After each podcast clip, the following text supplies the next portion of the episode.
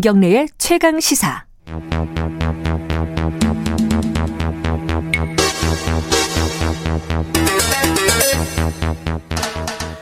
자, 사건의 이면을 들여다보고 깊이 있게 파헤쳐보는 시간입니다. 추적 20분.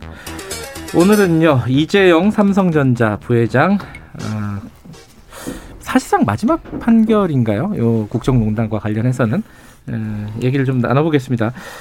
어, 박지훈 변호사님 그리고 한겨레 신문 김한 기자님 그리고 특별 게스트 삼성 지킴이 박용진 더불어 의원 더불어민주당 의원 나와 계십니다. 세 분 안녕하십니까? 안녕하세요. 안녕하세요. 어, 추적 20분인데 네. 어, 오늘은 이제 추적 한 26분 하겠네요. 2년 6개월을 네, 맞춰서 추적 26분. 어, 판결 내용에 여러 가지 이제 뭐 또 이제 뒷얘기들이 나오고 있는데 뭐 또 봐주게 한 거 아니냐 뭐 이런 얘기도 있고요. 아, 그래도 이거 굉장히 의미 있다. 지금까지 3, 5 그런 법칙을 깬 거 여러 가지 얘기가 있는데 박영진 의원께서 먼저 총평 좀 해주세요. 이거 어떻게 보셨어요? 이 판결은? 저는 평가. 그나마 저는 그나마 다행이다. 그나마 다행이다. 어. 그런 편이고요. 예. 그동안 음, 이 재판부가 재판을 운영해 오는 태도나 판결문을 읽어 내릴 때 그 초반의 그 각은 음. 집행유예 각이에요. 아 그랬어요? 네, 저는 뭐 어. 그 아, 이미 집행유예를 작정하고 봐주기 판결을 작정하고 이렇게 음. 쭉 해왔다고 생각을 했어요. 준법감시위원회를 그뭐 만들라고 하고 그걸 양형에 참고하겠다고 하는 순간 대한민국에서 듣도 보도 못한 판결을 지금 준비하고 계시는구나 음. 이렇게 생각할 수밖에 없었고 제가 입장문을 발표하면서 뭐라고 그랬냐면 이래서 봐주고 저래서 봐주고 하면 이게 거래지 재판이냐. 아, 거래. 지금 지금 저 음. 재판부 거래하려고 생각하고 있는가 보다라고 아예 노골적으로 두 번, 세번 비판적인 입장문을 낸 적이 있어요. 음. 제가 할 수 있는 일은 그거밖에 없었거든요. 음. 그래서 아이고 집행유예를 하고 밀어붙이나 보다 생각하고 있었는데 아, 그, 그 성명서도 하나 미리 써놓으셨나요? 혹시? 아니, 그러니까 예전 예전에도 아예예 집행유예를 생각하고 하나 아, 싼 적이 있어요. 오, 지금 짰어요. 어. 그랬는데 바꿨고요. 네. 그 이전에도 이렇게 입장문을 재판부에 경고하는 입장문을 두 번 세 번 기자회견도 하고 발표를 음. 한 적이 있었는데 어쨌든 이렇게 결과가 나왔고요. 아마 우리 국민들의 눈, 국민들의 상식, 음. 국민들의 분노 이런 부분들을 눈치를 보지 않을 수가 없을 것 같고 그 후폭풍을 뭐 사법부가 감당 못할 지경일 거다고 생각을 했었을 것 같아요. 근데 사법부는 그런 거 고려하면 안 되는 거 아니에요? 법과 양심에 따라서 해야 되는 거잖아요. 여론을 의식하면 안 되는 거 아니에요? 삼성이니까요. 이제껏 삼성한테는 사법부가 그렇게 그렇게 잣대를 그렇게 하지 않았던 것 같아요. 그러다 보니까 이번에도 지금 박 의원님 말씀처럼 네. 법 쪽에서 대부분 이거 집행유예 하려고 저러고 있구나라고 아, 얘기를 집유라고 예상하셨어요? 다 사모 박 변호사님도 당연히 그렇게 생각했죠. 아, 그래요? 어. 틀리기를 바라면서 음. 근데 좀 연말부터 조금씩 기류가 조금씩 변하던데 기류 변한다 해가지고 바뀌겠냐라고 생각했는데 네. 어쨌든 적다 형이 적다라는 분들도 있지만 그래도 저는 뭐 의미는 있다라고 좀 얘기하고 싶습니다. 언론사에서도 기사 두 개 써놓고 기다렸죠? 네, 양쪽 다. 그래서 뭐 오, 지뷰가 나오면 면을 좀 펼칠 생각이었고. 아, 훨씬 더 많이 펼쳤겠죠. 예. 네, 네, 이제 구속이 나와서 면이 좀 예를 들면 구속은 이제 상식적이고 당연한 결과고 네. 지뷰가 나오는 거는 상식 반 상식에 반하는 결과이기 때문에 사실 이제 음, 그렇죠. 강하게 비판을 하려고 했었는데 어쨌든 뭐 그 실형이 나왔습니다. 음. 김한 기자는 예측 예측이라는데 예상을 하셨어요? 뭐 마지막에 재판부 기류가 좀 바뀌었다라는 얘기를 네. 들었었어요. 그러니까 예를 들면 그래요? 이제 준법감시위원회 주문을 하고 이게 이제 과정을 좀 돌아볼 필요가 있는데 네. 재판부가 준법감시위원회를 해라라고 했던 게 2019년 10월이에요. 그리고 이제 2020년 1월에 삼성이 준법감시위원회 구성을 합니다. 음. 그러고 나서 일주일인가 있다가 재판부가 주법감시위원회를 양형 기준에 어, 넣겠다라는 음. 얘기를 하거든요. 이게 딱 일주일 상간에 이루어진 건데 그게 이제 그때까지만 하더라도 뭔가 호흡이 착착 맞는 것 같은 그러니까 이 음. 준법감시위원회 활동을 구성을 하면 재판부가 뭔가 양형에서 깎아줄 것 같은 뭐 이런 네. 이제 분위기였었는데 이 준법감시위원회가 실제로 활동을 한 거죠. 그리고 뭐 특검 측이 기피 신청하고 뭐 여러 가지 방법을 썼지만 근데 이제 이 준법감시위원회 활동이 실효적이었냐라는 거를 재판부 변호인 그리고 이제 또 그 제3자가 이렇게 해갖고 어, 평가를 했는데 그 평가 결과가 보니까 재판부에서 판단할 때는 어 얘네가 이거를 요식행위로 하고 있구나. 라고 판단할 정도로 이게 굉장히 활동이 안 됐던 거예요. 그러니까 이제 그 음. 부분이 마지막에 어필이 됐고 그 부분이 어느 정도 재판부의 판단에 어쨌든 재판부가 1년 전에 준법감시위원회를 양형기준에 참작을 하겠다라는 그러니까 삼성 입장에서 보면 사실 좀 자기네가 하라는 거 다 했는데라고 생각을 할 텐데 그렇죠. 재, 억울하죠. 네, 재판부가 어. 보기에는 우리가 하라는 건 이게 아니었다라고 이번에 판결문에도 그 내용이 들어가 있는데 이제 그게 마지막 상황 재판의 마지막 상황이었던 그러니까 양형을 2년 6개월 그러니까 집, 그 법정 구속을 하게 되는 게 지금 말씀하신 준법감시위원회가 음. 실효성이 없다라는 네. 부분에 대한 평가를 재판부가 받아들이면서 기류가 바뀐 거다 이렇게 볼 수 있는 건가요? 그러면? 네, 뭐 그것도 웃긴 거예요. 말도 안 돼. 그게 무슨 기준이 될 수가 있어요? 제가 실컷 얘기했는데 웃기다 그러면 어떻게? 아니, 아니, 그게 아니고 왜, 왜 웃기다고 제가 표현을 했냐면 네. 준법감시위원회 까놓고 얘기해서 총수 1인의 양형 때문에 만든 거 아니에요? 그렇죠. 네. 총수의 그 말 한마디면 없어질 조직이란 얘기 아니에요? 네, 네. 그 무슨 실효성이 있겠어요, 거기가. 근데 음. 그거를 양형에 참인구하겠다고 하는 재판부가 골 때린 재판부였던 거죠. 사실 음. 말씀드리면. 우리나라에서 그런 예가 없어요. 없죠. 처음이죠. 이 재판부가 부영 이중근 회장한테 처음 한 번 이렇게 했는데 그때 또 봐주기 판결이었어요. 음. 음. 그러니까 이번에도 아예 이 재판부가 작심하고 제가 말씀드렸잖아요. 그 집행유예 각으로 쫙 오다가 막판에 이렇게 탁 틀어진 거예요. 저는 그 왜 그러냐면 이게 회복적 사법이라고 표현합니다. 네, 회복적 사법. 네. 소년범들한테 적용하는 거예요. 어. 굳이 교도소 가는 것보다 사회화 갈 수 있는 어떤 음. 통로를 마련하자. 그거를 왜 재벌 총수한테 적용을 합니까? 음. 그리고 개인 범죄인데 이거는 개인 범죄인데 왜 삼성이 뭐가 잘못했어요? 음. 삼성 그룹은 문제가 없어요. 개인이 지금 횡령하고 뇌물 준 거잖아요. 음. 삼성이 피해자지. 피해자예요. 삼성 음. 주주들이 국민들이 피해자 택인데 그거를 이렇게 한다는 자체가 말이 안 됐는데 말이 안 되다가 이게 진행이 되다가 연말에 저는 이 얘기를 하지 않을 수가 없는 게 정경심 교수 재판이 23일 날 판결 선고됐거든요. 누구요? 정경심 교수. 아, 예, 예. 징역 4년이 났어요. 아. 법정 구속이 됐고요. 그리고 30일 날이 이 결심인가 이게 재판을 했었어요. 네. 그때 무렵부터 조금 기류가 바뀐 게 아닌가. 전반적인 처음부터 필요 없는 분위기. 제도를 도입했는 거는 봐주려고 한 건데 음. 갑자기 그거 잘 못 지켰다고 다시 판단한 것도 사실 저는 좀 이해하기는 어려운데 어쨌든 간에 결론은 결국은 준법감시위원회 아무 의미 없는 제도 같이 돼버렸는 거죠. 음. 이그 준법감시위원 그러니까 이 그거 자체가 굉장히 이례적이고 어떻게 보면은 어 조금 뭐 우스운 일이다라고 하지만 어쨌든 재판부는 준법감시위원회를 한번 보자 이렇게 또 했던 건데 이게 실효성이 없다라고 이제 조목조목 주장을 했던 사람이 홍수탁 회계사잖아요. 네, 역할이 컸어요. 0점이라 했어요. 방송 나와서. 빵점, 빵점. 빵점. 그러니까 이게 그러면 결국은 마지막에 이재용 부회장을 구속시킨 건 홍순탁 회계사가 아닌가. 그래, 그래 봐도 되겠죠. 뭐 판결 문상 봤을 때는 감시위원회 제도로 길을 열어줄라 했는데 너희도 제대로 못했다. 음. 그리고 그래도 뭐 약간 인정해서 2년 6개월 했는데 실형이 떨어졌고 법정 구속을 한 게 의미가 있는 거거든요.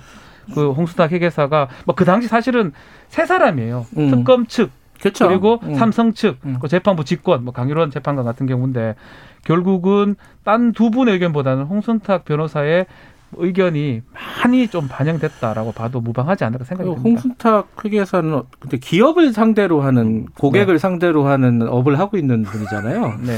그래서 명성은 얻었는지 모르겠지만 앞으로 이게 일을 제대로 할 수 있을지는 솔직히 잘 모르겠어요. 좀 걱정이 됩니다. 아, 근데 어쨌든 한국 기업들이 그동안 이른바 오너를 둘러싸고 승계나 이런 거에서 굉장히 리스크들 뭐 삼성뿐만 아니라 그러니까 예, 많이 갖고 있는데 그 부분에서 사실 이제 뭐 이른바 global standard 도달하지 못하면 한국 기업들의 경쟁력이 상당 부분 어렵다라는 음. 것이 이제 이번 삼성 사건을 통해서도 입증이 됐고 사실 이제 그 어떤 표준점이 되는 그러니까 삼성도 저렇게 하면 총수가 구속된다라는 선례를 남겼다는 점에서는 뭐 이게 이제 기업 회계 앞으로 투명성에 그렇죠. 상당한 기여를 할 어, 기준이 될 겁니다. 좋은 좋은 출발점이고요. 네. 그 김한 기자님 말씀에 조금 첨부를 하면 네네. 자 생각대로 보세요 우리 청취자분들도 네. 지난번에 기소가 됐어요. 이게 이제 본건인데 삼성물산 제일모직 합, 불법 합병과 관련해서 이재용 부회장 외 10명. 음. 삼성의 아주 훌륭한 네. 인재들입니다. 네. 정말 훌륭한 인재들, 임원급들. 최고 탑. 열, 예, 이 10명이 기소가 돼서 재판에 들어갑니다. 삼성 바이오로직스 공장 바닥 뜯어내고 거기다가 물건 갖다가 증거물 은폐하던 그 해괴한 사건 있죠? 네. 여덟 명인 걸 제가 기억하는데 여덟 명이 형사 처벌을 받았습니다. 네. 그리고 오, 어제 그 판결에서도 이재용 부회장을 제외한 다섯 명. 음. 뭐 유명한 사람들 최지성부터 시작해서 유명한 사람들인데 예, 예. 이 분들도 훌륭한 인재들입니다. 삼성의 훌륭한 인재들이에요. 이분들이 글로벌 기업 삼성이 애플, 구글 이런 경쟁자들하고 경쟁하는데 집중하고 삼성의 시스템이 거기에 동원됐어야지. 음. 왜 이재용 부회장이 사익을 추구하는데 동원되고 범죄 행위에 동원돼 가지고 이런 처벌을 받습니까? 누가 삼성을 이렇게 걸로 만드는 거예요? 누가 더 삼성을 사랑하는 거예요? 우리처럼 삼성에 대해서 비판하고 견제하고 똑바로 하러 가는 사람이 어 하는 건지 아니면 이재용 부회장이 그 삼성을 위하는 건지 생각을 해보세요. 객관적으로 삼성을 초토화시킨 거예요 지금까지. 그렇죠. 저는 이 부분 분명히 해야 된다고 보고 김한 기자님 말씀하신 것처럼 이제 삼성도 새로운 출발점. 대한민국 재벌 대기업들과 그 총수들도 정신 바짝 차리고 새 출발점을 어제 재판으로 만든 건데 그 재판은 홍순탁이 큰 기업 그리고 우리 국민들의 어, 상식 이것 때문에 그렇게 됐다. 누구든지 범죄 행위를 하면 봐주지 않는다라는 그럼요. 그런 의미가 있는. 음. 예전에 3호라고 얘기했거든요. 징역, 징역 3년에 집행유예 5년 3호 시스템. 재벌 총수들은 그렇게 다 나갔었어요. 많은 분들이. 왜냐하면 그게 집행유예 줄 수 있는 최상한입니다. 그래서 이제 어, 국민들한테 눈속임 비슷하게 됐었는데 이 지금 최고의 뭐 재벌 최고의 그룹이라는 삼성의 재벌 총수잖아요. 총수가 실형이 낮다라는 것도 법정 구속이 됐다라는 거는 그런 의미는 우리가 충분히 둬야 된다. 박 의원님 말씀처럼 예. 생각이 듭니다. 그게 뭐 짐이 곧 국가다. 이게 네. 이제 절대 왕정 체제. 그 삼성에서는 뭐 이건희가 곧 삼성이다. 그렇죠. 그뭐 이거잖아요. 이재용이 곧 삼성이다. 이제 그런 어떤 인식들이 조금 무너지는 계기가 분리해서 생각할 수 있는 계기가 되지 않을까라는 생각이 드는데 하나 좀 짚고 넘어가야 될 거는 이게 최저 형량이 5년이잖아요. 그 횡령 예, 횡령 뇌물 액수가 86억인데 네.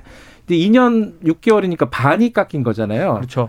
장량 감경이라고 하는데 도대체 뭘 고려하면 이렇게 깎이는 거예요? 장량이라면 말은 어려운데 재량을 판사의 네. 재량이라는 뜻입니다. 네. 그래서 하면 이 한에서 절반씩 깎거든요. 원래 5년 이상의 지금 징역이에요. 네. 50억 이상의 횡령 금액이기 때문에 그렇다면 장량 감경을 하면 2년 6개월 이상으로 법정이 바뀝니다. 장량감 했다라는 겁니다. 음. 아마 그런 것들 좀 본 것 같아요. 준법감시위원회 그래도 만들려고 했다라는 거. 노력했다. 말 아. 따랐다는 거. 음. 근데 이건 제가 조금 조심스러워서 말하기 그런데 재판부가 세 명이잖아요. 음. 조금 의견들이 왔다 갔다 했던 것 같아요. 음. 주심 판사하고 또 정준영 우리 재판장하고 음. 뭐 그런 부분에서 결국은 어 실형은 주되 그래도 많은 실형 5년 음. 이상을 주기에는 조금 사실 1심에서 최초 1심에서는 5년이었어요. 그 밖에 5년을 했는데 음. 돌아 돌아가지고 지금 2년 6개월 한 거는 수동적인 어떤 뇌물이었다. 뭐 음. 그런 것들을 좀 반영해서 이제 장년 강경을 했고 그래서 최종형이 지금 2년 6개월로 된 걸로 보입니다. 이게 수동적인 뇌물이냐 적극적인 뇌물이냐 이 쟁점은 이미 결론이 난 부분 아니었어요? 결론이 났고 제가 이, 이 승마가 이때 정유라 승마 취재를 해서 네. 승마의 세계를 좀 알아본 적이 있었는데 아, 승마의 세계를 접해줬군요. 네. 그러니까 정유라한테 말을 판 사람이 있습니다. 이 네. 말이 한 30억 대 정도 당시 했었는데 그래서 저희가 이제 메일을 보내서 물어봤어요. 왜 네. 말을 팔았냐라고 네. 했더니 이 사람은 정유라 자체를 몰라요.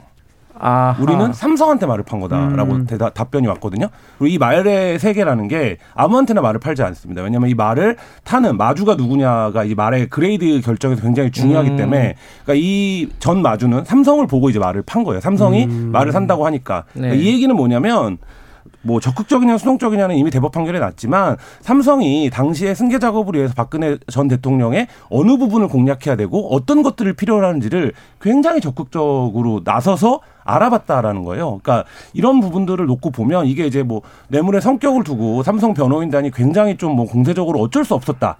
정치 권력이 그걸 요구하는데 어떻게 안 따를 수가 있냐라고 주장을 폈지만 사실 이제 그 부분에서 놓고 보면 삼성의 어 적극적인 이해관계 때문에 어, 접근이 됐던 부분이라는 게 당시에 이제 많이 이미 보도가 됐던 부분들입니다. 그렇죠. 음. 그 이번에 저 뭐 지난번에 기소가 된 예. 불법 합병과 관련된 그걸 그 거기가 전체 판이거든요. 네. 그 전체 판을 쭉 진행을 하는데 그래서 뭐 그 삼성증권도 동원하고 어디도 동원하고 뭐 주가도 띄우고 예. 회계 부정도 하고 다 해놓고 보니 아유 국민연금이 찬성을 해줘야 되는데 국민연금 찬성을 하려니까 이거 어쩔 수 없이 음. 대통령한테 어 이, 이 계획하에 실행된 거니까 이게 이걸 뒤집어서 하도 시켜가지고 어쩔 수 없이 우리가 불법 발병을 했어요. 이렇게 음. 얘기할 수는 없잖아요. 음, 네. 불법 발병을 하려니 저 경영권을 얻으려고 생각해 보니 뇌물을 주고라도 국민연금의 찬성 표결을 얻어내야 되는 이렇게 생각해야죠.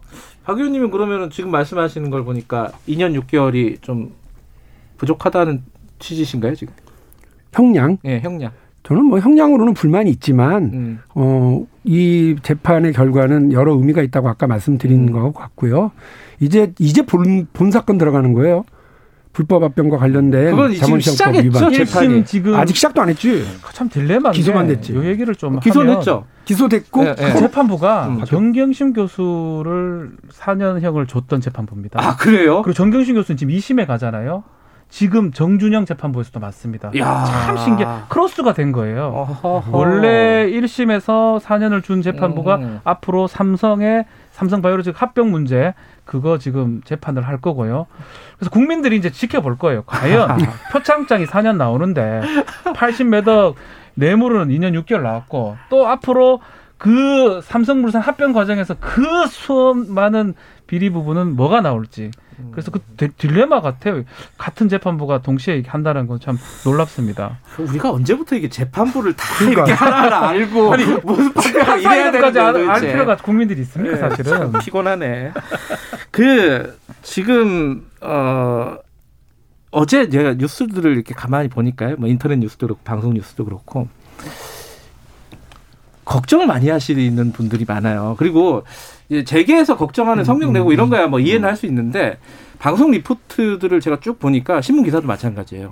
딱그그 구절은 굉장히 어, 전형적으로 딱 들어가 있는 문장이 있어요. 대규모 투자라든가 이런 어떤 경영상의 큰 것들은 아마 공백이 생길 거라서 어떻게 될지 걱정된다, 우려된다. 한국 경제에 미치는 영향이 뭐 파급 효과가 뭐 우려된다. 이거 어떻게 생각하십니까, 방금? 그거 다그 저 사실 말도 안 되는 얘기고요. 그 예를 들면 그 이재용 부회장이 저 앞서 한 1년 사셨잖아요. 네. 그때 삼성전이 어땠냐 생각을 해보세요. 삼성전자 최대 호황.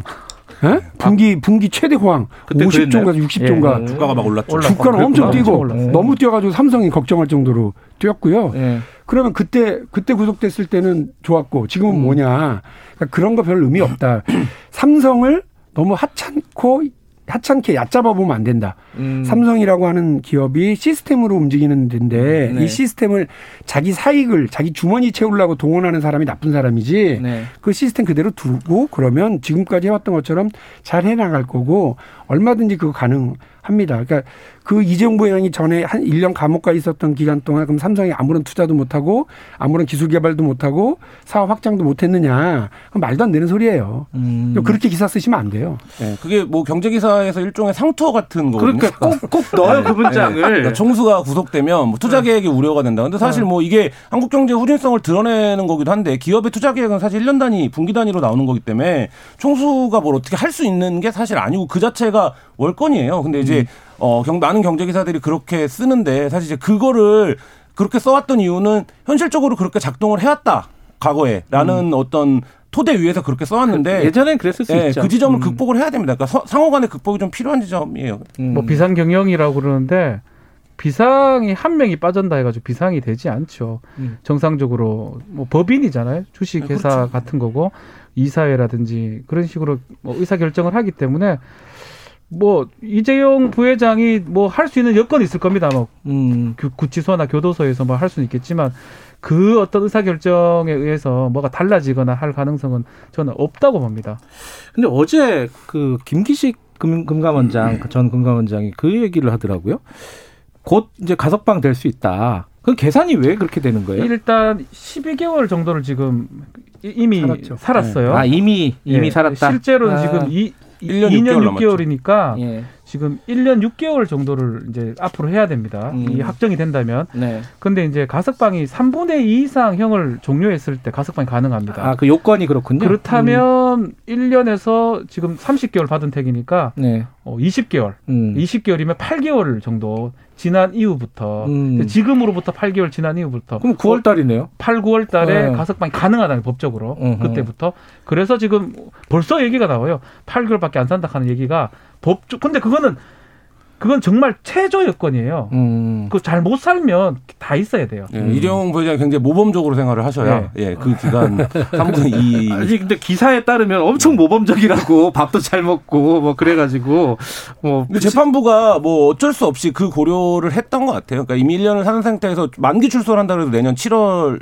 인데 네. 그러니까 이제 이 2년 6개월이라는 형량의 기준이 이제 장량 강경을 해서 최저치를 준 음. 거긴 하지만 그게 이제 어쨌든 올해 안에 가석방이 또 가능한 요건이 되고 네. 또뭐 예를 들면 내년 선거나 이런 것들 앞두고 사면이라든지 뭐 이런 부분들까지 가능하죠. 감안을 해서 음. 어쨌든 그 좀 약간 정무적인 판단을 한 형량이 아닌가 그런 생각이 네. 듭니다. 박영진 의원께서 마지막으로 좀 정리를 좀 해주시죠. 이 예. 어, 삼성이 흑역사잖아요, 사실. 네. 이게 뭐 이병철 회장 때부터 이건희 회장, 뭐 지금 이재용 부회장도 마찬가지고 어, 이런 흑역사를 이번에 끊어낼 수 있는 계기가 될 수 있을지 어떻게 보십니까? 아마 모든 국민들께서 정경유착 이 네 단어 다 어제 떠올리셨을 거예요. 음. 대한민국에서 이제 정치권에 그리고 권력자한테 돈 좀 갖다 주고 이렇게 관리하면 특권 특혜 받아서 사업한다라고 하는 그런 구시대 유물 같은 거는 예전에 사라졌는데 마지막 잔재를 어제 걷어낸 정도다라고 저는 생각을 음. 합니다. 그러면 이제 새로 출발해야죠. 음. 그 삼성을 비롯한 모든 기업들이 주주를 위해서 혹은 경업, 종업원들을 위해서 혹은 뭐 한국 경제를 위해서 기업의 이익을 최대한 추구하고 경쟁하고 효율성을 높이고 이렇게 어, 가는 데 열중을 해야지 네. 쓸데없이 로비하고 뭐 대관 업무하고 이렇게 하면서 자기들의 그 이익을 추구하고 특혜를 받아가려고 하는 거 이제 그만해라. 음. 기업 그리고 정치인들도 거기서 뭐 이렇게 좀 얻어먹으려고 기업 언론인들도 거기서 뭐 좀 얻어먹으려고 하고 판사, 어? 그 저 뭐 검사 이런 사람들도 떡값이라는 이름으로 뇌물 받아먹는 거 이제 그만하고 기업도 대한민국 우리 사회도 새롭게 다 출발하는 출발선이라고 생각하는 것이 어제 판결을 그냥 흘려보내지 않는 거라고 저는 생각을 하거든요. 사실은 이미 그런 시대가 왔어요. 그런데 음. 우리가 몇몇이 아직 그 시대가 온 줄도 모르고 이렇게 하다가 뒤늦게 지금 처벌을 받는 거거든요. 예. 예. 대한민국은 이제 새롭게 출발할 시점이 왔습니다. 알겠습니다. 뭐 앞으로 재판이 하나 남아 있고 네. 그 재판도 지켜보고 준법 감시 이게 실제로 어떻게 진행이 될지 이게 살아남을지 없어질지 없어질 것 같아요. 그것도 한번 지켜봐야 될 것 같습니다. 어, 지금 준법감시위원회는 그 이재용 부회장이 들어가면 없어지는 건가요? 어떻게 뭐 되는 그렇게 거예요? 그렇게 명시적이진 않은데요. 이 준법감시위원회가 어쨌든 삼성이 과거 같은 게 아니라 경영권 승계라든지 여러 기업 내 불법 행위들을 통제하는 내부 기구를 돌아라는 게 예. 주문이었고 그래서 그 기능이 재판부가 어제 판결문에서도 얘기했지만 예방적 조치를 할 수 있느냐 그리고 다른 이제 말하자면 계열사들이나 자회사들에 영향을 미칠 수 있느냐의 부분까지 이제 판결문에서 어제 언급을 했기 때문에 사실 뭐 이정 부 회장이 구속돼 있는 기간 동안 없앨 수는 없겠죠. 그러니까 뭐 나오고 나서 근데 이제 그 준법감시위원회를 만들란 주문할 때그 얘기 다 굉장히 많이 했잖아요. 일반 시민들도 다 내부적으로 자기가 법을 지키면서 살아가는데 왜 글로벌 기업이 그런 기구가 없으면 그럼 법을 못 지키는 거냐 이런 비판을 음. 많이 했는데 사실 그 부분에서 삼성이 좀 아프게 받아들여야 될 것 같고요. 그러니까 왜 삼성이라고 하는 집단은 준법감시위원회라고 하는 기구까지 필요한 집단 이 됐는지 이 부분이 결국 핵심이 아닐까 싶습니다. 한 가지 조금 저는 좀 의아한 거는 이거 이게 사실 그렇게 많이들 예측이 됐잖아요. 준법 감시위원회가 어떻게 활용이 될 것이고 뭐 이거는 다들 알고 있었는데 거기에 참여하신 분들은 지금 어떤 생각을 하고 계신지 참 궁금하긴 합니다. 저는. 글쎄 그래도 왜 웃으세요? 참 참 놀랍죠. 준법 감시위원회 제도를 한 다음에 또 그걸 또 평가까지 했어요. 네. 전문 심리위원을 만들어서 평가까지 했고 그래서 그 모양새는 다 이제 어쨌든 간에 좀 봐주려고 했던 것 같아요. 그렇지만 음. 결과론적으로 봤을 때는 그리고 또 긍정적인 측면이 있었던 것 같아요. 삼성도 뭐 그게 지금 김한 기자는 굳이 그런 게 필요하나 하지만 그래도 그런 기구를 통해서 삼성 한번 돌아볼 수도 있었고요. 또 그 평가를 하는 과정에서 막 홍순탁 회계사 얘기를 했지만 또 다시 평가 가능했기 때문에 긍정적 모습은 그래도 조금 있었다라고 생각이 듭니다. 뭐가 있었는지 잘 모르겠는데 어쨌든 있으셨다고 하니까. 뭐 왜 웃었느냐면요. 네. 그 김지영 대법관이 그 위원장이셨잖아요. 예, 예, 예. 그분 시시때때로 삼성에서 뭐 하나씩 맡아가지고 계속 해오셨더라고요. 네. 아 그랬어요? 그럼 그분 뭐 되게 뭐, 뭐 사회적 양심 뭐 이렇게들 얘기하시는데 모르겠어요. 저는 음. 김지영 대법관이 존경받을 지위에 있고 그런 역할을 해오셨다고도 볼 수 있지만 음. 삼성과 이러저러 삼성이 사회적으로 곤란할 때마다 나타나서 무슨 저 백혈병 관련해서도 그 무슨 음, 중재위원회 만들고 뭐 만들고 계속 해오셨더라고요. 글쎄요. 그뭐 저는 그 우리 사회의 저명 인사들, 정치했던 사람들, 뭐 국회의원 배지 달았던 사람들, 그리고 저뭐 뭐, 뭐 판사 검사 했었던 이런 분들 그거 가지고서 나중에 뭐 이렇게 그 좋은 일에 좀 그런 걸 하셨으면 좋겠습니다. 돈 있고 음. 힘 있고 빽 있는 사람들 말고 네. 약자들 위해서 돈 없고 힘 없고 빽 없는 사람들 위해서 그런 자기의 영향력을 잘 쓰셨으면 고맙겠습니다. 네. 그 남은 재판이 그 불법 승계 네. 관련이잖아요. 이게 쟁점이 뭐예요, 이거는? 이것도 지금 결국은 부, 아니 부인을 할 것 같아요. 나는 몰랐다. 음. 지금 말한 것처럼 밑에 일했던 사람들은 증거인멸죄로 다 처벌을 받았어요, 벌써. 예. 재판이 반대로 됐죠. 이 증거인멸죄로 벌써 재판은 끝난 것도 있고 감옥에 있는 사람도 있고 있는데 지금 수사 전문위원회도 우리가 했었고요. 네. 그 당시에 계속 주장했던 거는 이재용 부회장은 밑에서 돌아가고 있는지 뭔지 하나도 몰랐다. 음. 그 아마 얘기를 계속 할 겁니다. 음. 범죄는 맞는데 과연 알고 했느냐, 몰랐느냐 이 음. 부분이 쟁점이 되지 않을까 생각이 듭니다. 알겠습니다. 아, 그이 얘기 빼먹었다. 어제 삼성 주가 많이 떨어졌잖아요. 3% 정도 빠졌다고 네, 하더라고요. 이게 영향이 있었죠. 어제 주가가 전반적으로 떨어졌습니다. 그러니까 조정 국면 그러니까 코스피가 한 2점 몇 퍼센트 네, 떨어져서 네. 전반적인 조정 국면이긴 한데 올라갈 겁니다. 제가 앞으로 그동안 워낙 많이 올랐습니다. 워낙 많이 올라왔고 예, 조정 아, 그래요. 이 영향은 크지 않다고 보세요. 뭐, 어, 걱정하신 분들이 있더라고 투자를 많이 하셔가지고. 아닙니다. 그게 어쨌든 저 출렁출렁 이렇게 좀 조정하는 국면에 들어갔다는 게 대부분 음. 전문가들의 음. 의견인 것으로 전해 삼성 주가는 이재용 구속에 향방이 있는 게 아니라요. 갤럭시 20가 잘 되느냐, 어, 경기가 어떠냐 이런 거예요. 여기까지 됐죠. 박영진 의원, 박지훈 변호사, 김한 기자였습니다. 일, 아, 여기까지 하고 내일 아침 7시 20분에 다시 돌아옵니다.